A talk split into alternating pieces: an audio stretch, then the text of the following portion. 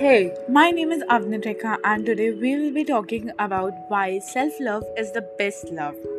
Well, self love should be the easiest type of love we give. However, we all tend to struggle with the idea of loving our whole self. But why? Is that so?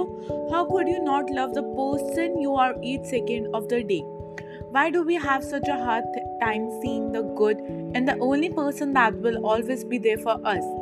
In a world that can be so judgmental and cruel, it's so important to know that the only important validation you will receive comes from yourself. Self love is so important because you realize what you want versus what you need.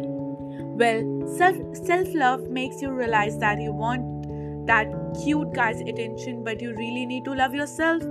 You don't need approval from others, you just want it.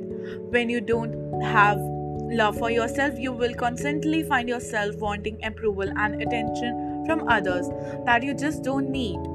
Thank you.